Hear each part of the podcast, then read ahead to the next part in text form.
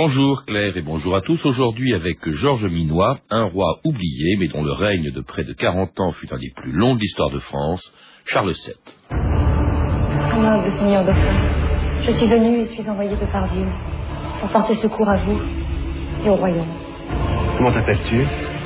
Je nom Jeanne la Pucelle et vous demande le roi des cieux par moi que vous serez sacré et couronné à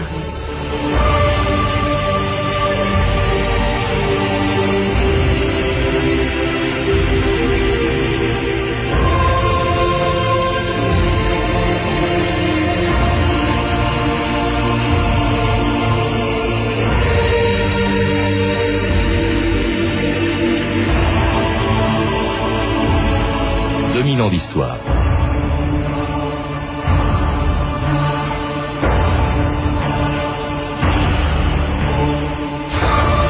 Avec un père fou, une mère qui l'avait déshérité, et un royaume de France sur lequel il avait si peu d'autorité qu'on le surnommait par dérision le roi de Bourges, personne n'imaginait que Charles VII deviendrait un jour un des souverains les plus importants du Moyen Âge.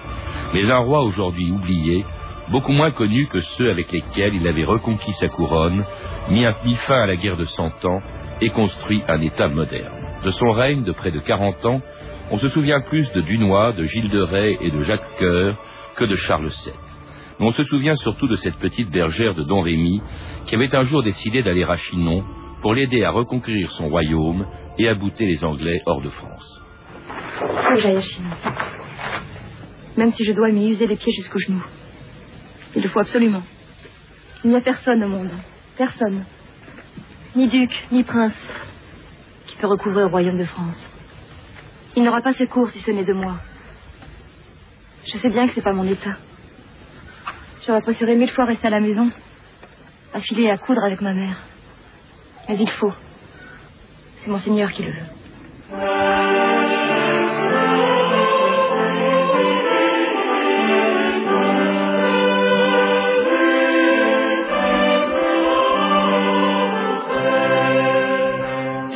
Bonjour. Bonjour. On vient d'entendre un extrait du film Jeanne d'Arc de Jacques Rivette. Jeanne d'Arc qui est beaucoup plus célèbre euh, que le roi auquel elle avait rendu sa couronne, Charles VII, dont vous avez écrit une belle biographie de 800 pages chez Perrin. Alors il en fallait sans doute pas moins euh, pour un roi dont le règne, vous le rappelez, a été un des plus longs et un des plus importants de, l'histoire de France, près de 40 ans, euh, alors que l'époque de Jeanne d'Arc, au fond, n'en a duré que deux. L'épopée de Jeanne d'Arc n'a duré que, que deux ans. Et pourtant, quand on pense à cette époque, Georges Minois, le premier nom qui vient à l'esprit, c'est évidemment celui de Jeanne d'Arc et pas celui de Charles VII, comme s'il avait été, au fond, qu'une espèce de figurant dans l'histoire.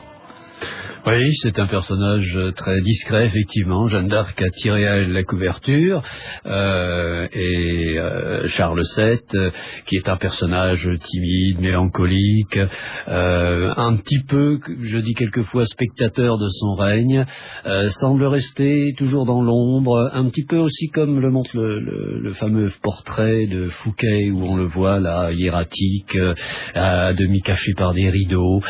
c'est donc un personnage qui qui n'a pas évidemment la flamboyance euh, qu'ont eu certains de ses prédécesseurs, ou bien alors le machiavélisme euh, affirmé de son successeur. Louis XI. Euh, Louis XI, son fils, voilà.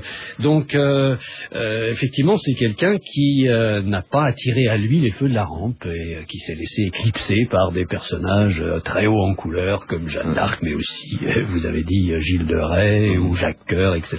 Vous, vous avez dit terne, un peu triste, un peu sinistre, un peu mélancolique il y a de quoi. Quand il arrive, quand il monte sur le trône de France, quand il devient roi, euh, euh, son, son règne commence à une des époques les plus sombres de notre histoire. D'abord, nous sommes, il faut le rappeler, à la fin de la guerre de Cent Ans. C'est d'ailleurs lui qui va y mettre un terme. Mais enfin, cette période est extrêmement éprouvante, très dure, très sombre dans l'histoire de France, Georges Minois. Euh, en effet, très sombre. La, meilleure comparaison qu'on puisse faire, en fait, c'est avec la période 1940-44. L'occupation. L'occupation, c'est géographiquement d'ailleurs, il y a énormément de ressemblances. On a une France qui est coupée en deux. Tout le nord est occupé par les Anglais, euh, qui, ont exterminé l'armée française à Azincourt euh, quelques années auparavant. Tout le nord euh, et, l'ouest du pays.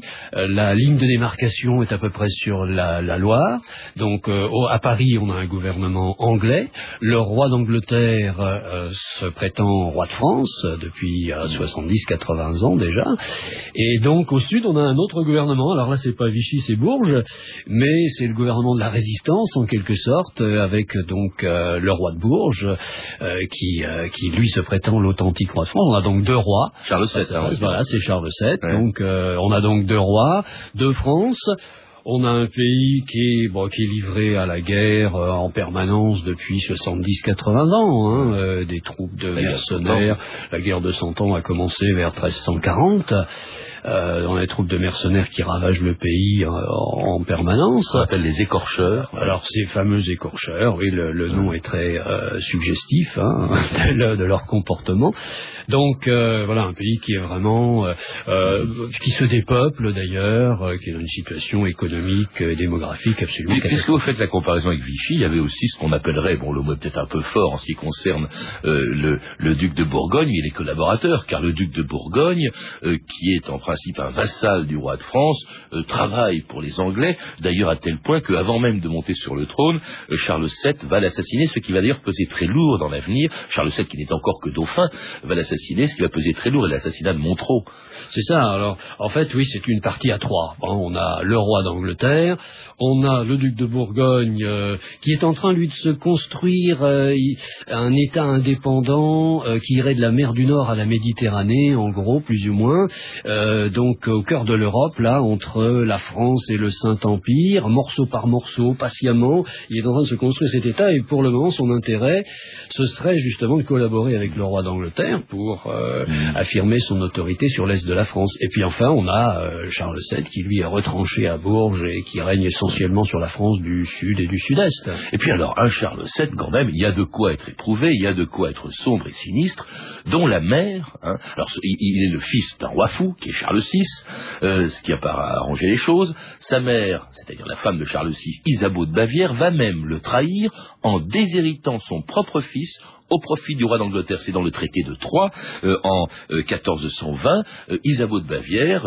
d'accord avec le duc de Bourgogne et avec le roi d'Angleterre Henri V, bien sûr, dit bah non, à la mort de mon mari Charles VI, c'est le roi d'Angleterre qui sera roi de France. C'est quand même extraordinaire cette situation. Euh, oui, tout à fait. Alors, on emploie dans les textes officiels de l'époque la fameuse expression soi-disant dauphin pour euh, qualifier euh, Charles. Alors, euh, oui, parce qu'on soupçonne en plus, on laisse courir le bruit qu'il serait bâtard, donc indigne voilà. de devenir roi de France. Voilà, parce que Isabeau de Bavière, bon, est une femme à la conduite un petit peu légère, disons, épouse d'un roi fou qui aimait bien le duc d'Orléans, donc il y a un soupçon qui pèse là-dessus. Hein, de, alors euh, c'est une des raisons euh, de l'emploi probablement de cette euh, de cette expression. Mais effectivement, pour Charles VII, Charles VII a, semble-t-il, tout de même, ça a pesé sur sa psychologie aussi cette incertitude concernant son ses, ses, propres origines. Ses, ses origines, tout à fait. Oui. Alors Char Charles VII, c'est plutôt mal parti pour lui. Il devient Charles VII lorsque son père meurt en 1422, lorsque Charles VI meurt en 1422, et là, la France conformément au, traité de Troyes, elle a deux rois. Elle ne sait plus à quel roi se vouer. Il y a le roi d'Angleterre, le jeune Henri VI, puisque Henri V est mort, donc il y a le roi d'Angleterre qui se dit roi de France et d'Angleterre, et il y a Charles VII qui se proclame, roi, mais qui ne règne même plus à Paris, euh, qui est relégué effectivement euh, dans ses châteaux euh, sur la Loire, il y a Loche, il y a Chinon, et que personne ne prend vraiment très au sérieux. Il a très peu d'alliés, Georges Ninois.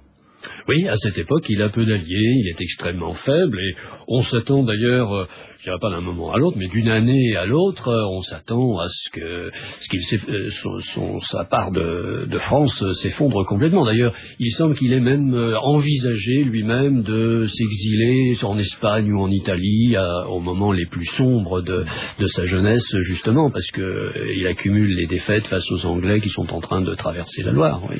Et il est encore à Chinon lorsque Jeanne d'Arc arrive, y arrive le 6 mars 1429 et reconnaît ce roi qu'elle voyait pourtant pour la première fois. Regarde comme je suis vêtu. Pourquoi serais-je celui que tu appelles gentil dauphin Je sais que c'est toi, le vrai héritier de France, le fils de roi. Que veux-tu Qu'attends-tu de moi Je suis venu et suis envoyé de par Dieu pour porter secours à vous et au royaume. Comment t'appelles-tu J'ai nom Jeanne la Pucelle et vous mande le roi des cieux par moi que vous serez sacré et couronné à Reims.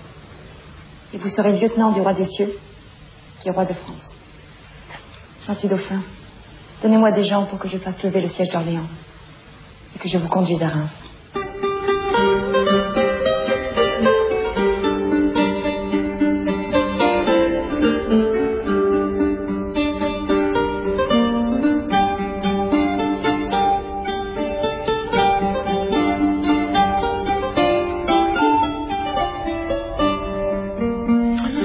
La rencontre entre Jeanne d'Arc et Charles VII à Chinon le 6 mars 1429. Une rencontre dans laquelle, dites-vous, Georges Minois, le merveilleux et le légendaire ont pris le pas sur la réalité. Alors quelle est la réalité? Est-ce que c'est une légende, cette rencontre? La rencontre elle-même n'est pas une légende, bien entendu, non. Euh, là, tous les documents concordent. Ce qui devient légendaire et mythique, euh, hein, c'est tout, évidemment tout ce qu'on a, euh, tout ce qui a été brodé autour de cette rencontre. Alors cette histoire de, reconnaissance d'un roi qu'elle n'a jamais vu, la, conversation secrète qu'ils ont eue au, cours de laquelle elle lui aurait révélé quelque chose. Alors on a fantasmé sur toutes ces, expressions. Enfin, il faut, bon, il faut être un petit peu sérieux tout de même, euh, qu'est-ce qu'une bergère euh, de Lorraine pouvait avoir à révéler à ce personnage euh, que, d'autres ne, savaient pas?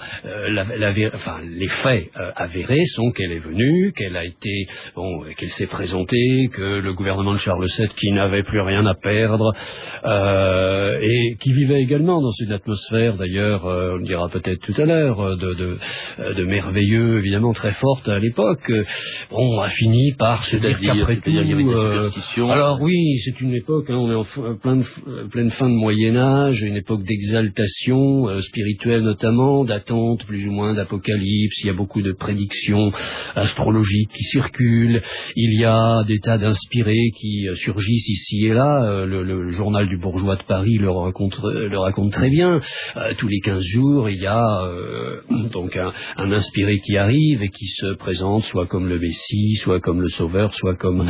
euh, le Libérateur. Euh, des Jeanne d'Arc, il y en a eu, il y en a eu d'autres, bien entendu. Euh, donc, on vit dans cette atmosphère en permanence et les, gens des voix, même les plus sérieux, sont, ben, sont très hésitants. Le, roi lui-même, probablement, et se disent que bon. Euh, cette fille finalement a une telle personnalité que après tout, euh, comme on n'a plus rien à perdre, on va on va utiliser cette dernière carte. Et, puis surtout, vous le dites, Georges Minois, au fond, elle dit à Charles VII ce qu'il avait envie d'entendre. Tu es le fils de Charles VI, tu n'es pas le soi-disant euh, dauphin, tu n'es pas bâtard. Enfin bref, elle le galvanise quand même, et elle va galvaniser d'ailleurs l'armée qu'on va lui confier et avec laquelle elle va euh, délivrer Orléans, qui est assiégé par les Anglais déjà depuis sept mois, depuis octobre 1428, euh, et il y aura également la, bataille de Patay. Ça, c'est pas, ça, c'est pas une légende. C'est pas une légende du tout, non. Euh, la présence de, de, Jeanne, certainement, a eu de l'influence, notamment, je dirais, sur sur la base, comme euh, si on peut se permettre l'expression, euh, parce que les chefs de guerre, euh, en fait, sont passablement agacés. Ça, on le voit très bien dans les chroniques. les, les chefs de, de l'armée de, de, Charles VI sont très agacés de voir cette fille prendre le pas, leur donner des ordres quasiment, mépriser toutes les les, les, les, conventions militaires et les stratégies habituelles de, de l'époque. donc euh, de toute façon, elle n'a jamais été bien acceptée, je dirais, par les cercles dirigeants hein, de l'époque. Elle, inspire sans doute de la confiance aux, soldats de, base qui euh, peut se dire que peut-être effectivement c'est une envoyée de Dieu et que donc Dieu est avec eux, voilà. Euh, mais dans dans le haut commandement, je dirais, elle est elle est vraiment elle est vraiment donc mal acceptée, mise de côté. D'ailleurs, on va la laisser tomber dès, dès première occasion. Hein. Mais entre temps, quand même, elle a suffisamment galvanisé euh, l'opinion publique, comme on ne dit pas encore à l'époque, mais enfin disons les, les, Français et les soldats, euh, pour que après ces victoires, donc justement Jeanne d'Arc conduise Charles VII à Reims pour le faire sacré en juillet 1429. Gentil dauphin, vous serez roi quand vous aurez été sacré à Reims. C'est le seul chemin. Reims. Reims. Vous voulez qu'on traverse la Bourgogne? Qu'on aille provoquer Philippe dans ses terres Je veux Reims. Jeanne, avant Reims, il faut soumettre Auxerre, Troyes et d'autres villes encore. Jeanne, que réponds-tu? D'abord la couronne. Quand vous aurez reçu la couronne à Reims, qui parlera encore d'Henri de France et d'Angleterre? Personne. Qui pourra vous nuire sans en même temps offenser Dieu? Personne. Ni régent d'Angleterre, ni duc de Bourgogne. Personne. Et leur puissance diminuera toujours. Et la vôtre? Grandira toujours. Vivat Rex in eternum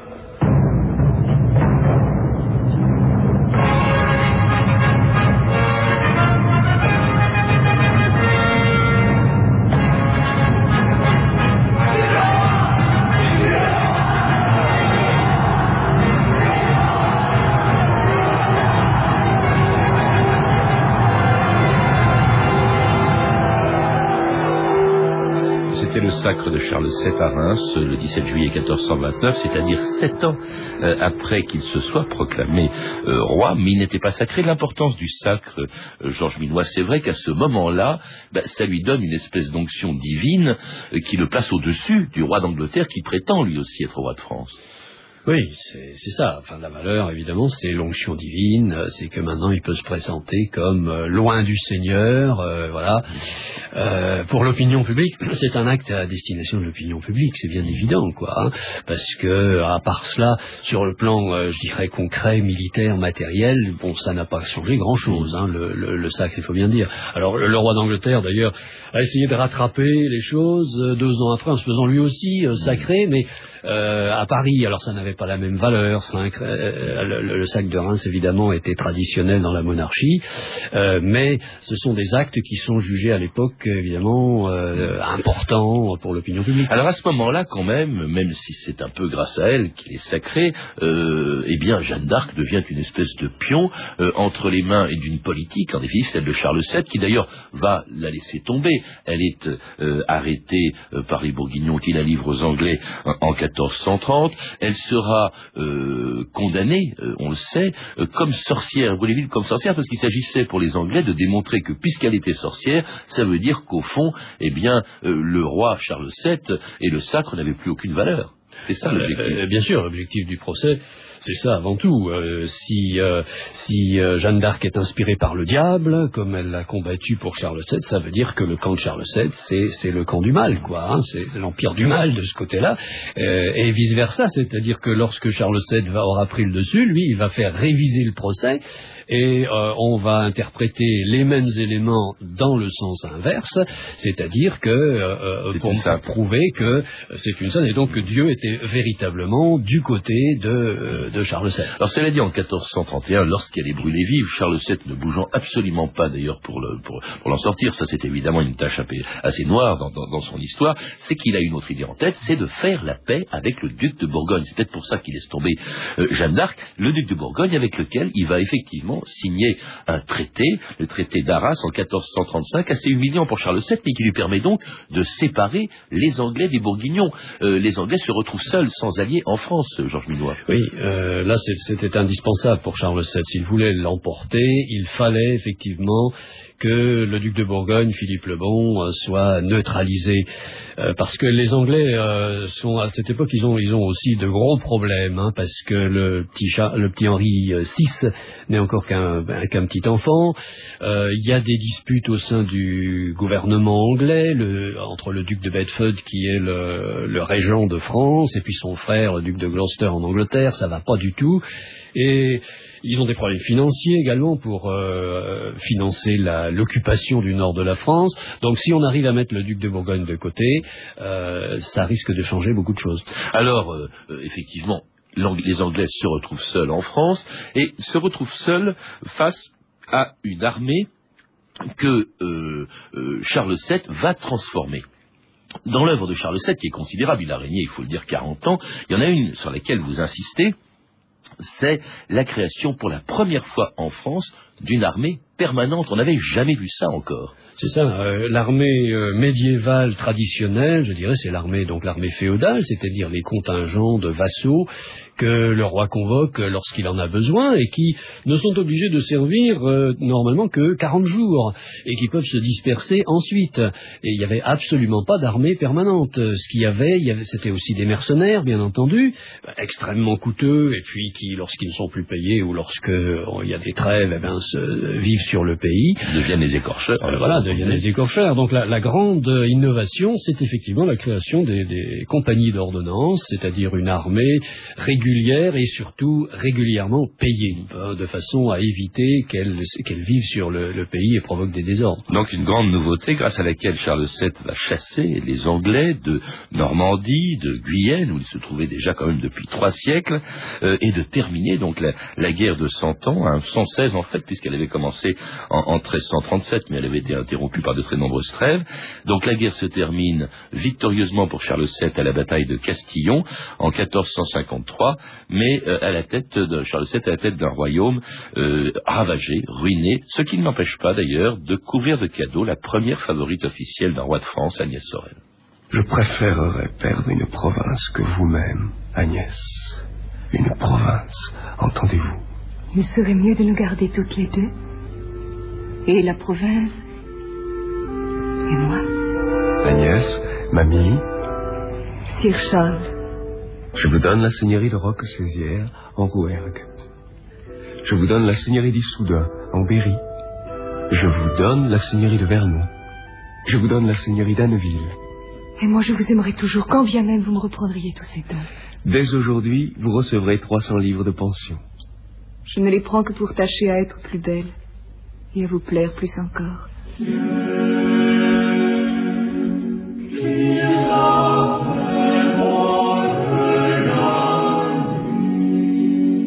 Agnès Sorel, je crois, était la première maîtresse officielle, favorite. Jamais les rois euh, n'avaient comme ça montré en public leur affection, leur amour pour une femme. Alors on l'a évoqué il n'y a pas si longtemps dans notre émission, on va peut-être pas insister dessus, Georges Minois, mais je voudrais qu'on rappelle quelque chose, c'est que euh, cette, elle, est morte d'ailleurs avant même la fin de la guerre de Cent Ans, mais à ce moment-là, la France est vraiment ruinée. Or, ce qui se passe, c'est que Charles VII, en quelques années, va la redresser économiquement d'une façon très spectaculaire, en s'appuyant notamment sur une bourgeoisie qui va accéder au pouvoir, je pense évidemment à Jacques Coeur. Cet essor économique, on en parle rarement. Georges Minois, il est considérable sous Charles VII.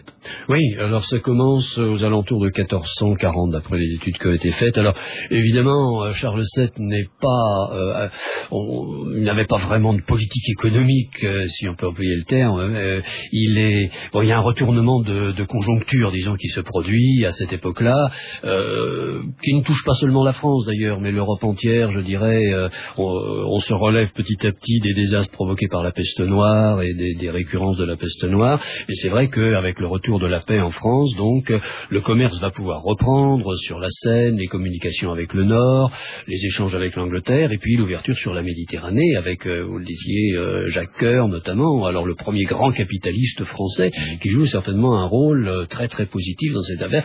Or, c'est un homme que Charles VII va laisser tomber également, comme il a laissé tomber Jeanne d'Arc.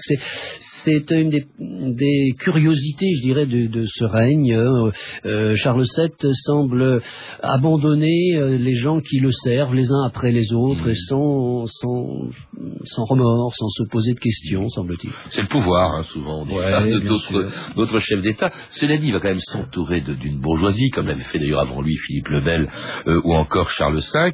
Euh, autre innovation, euh, là, les premiers impôts permanents.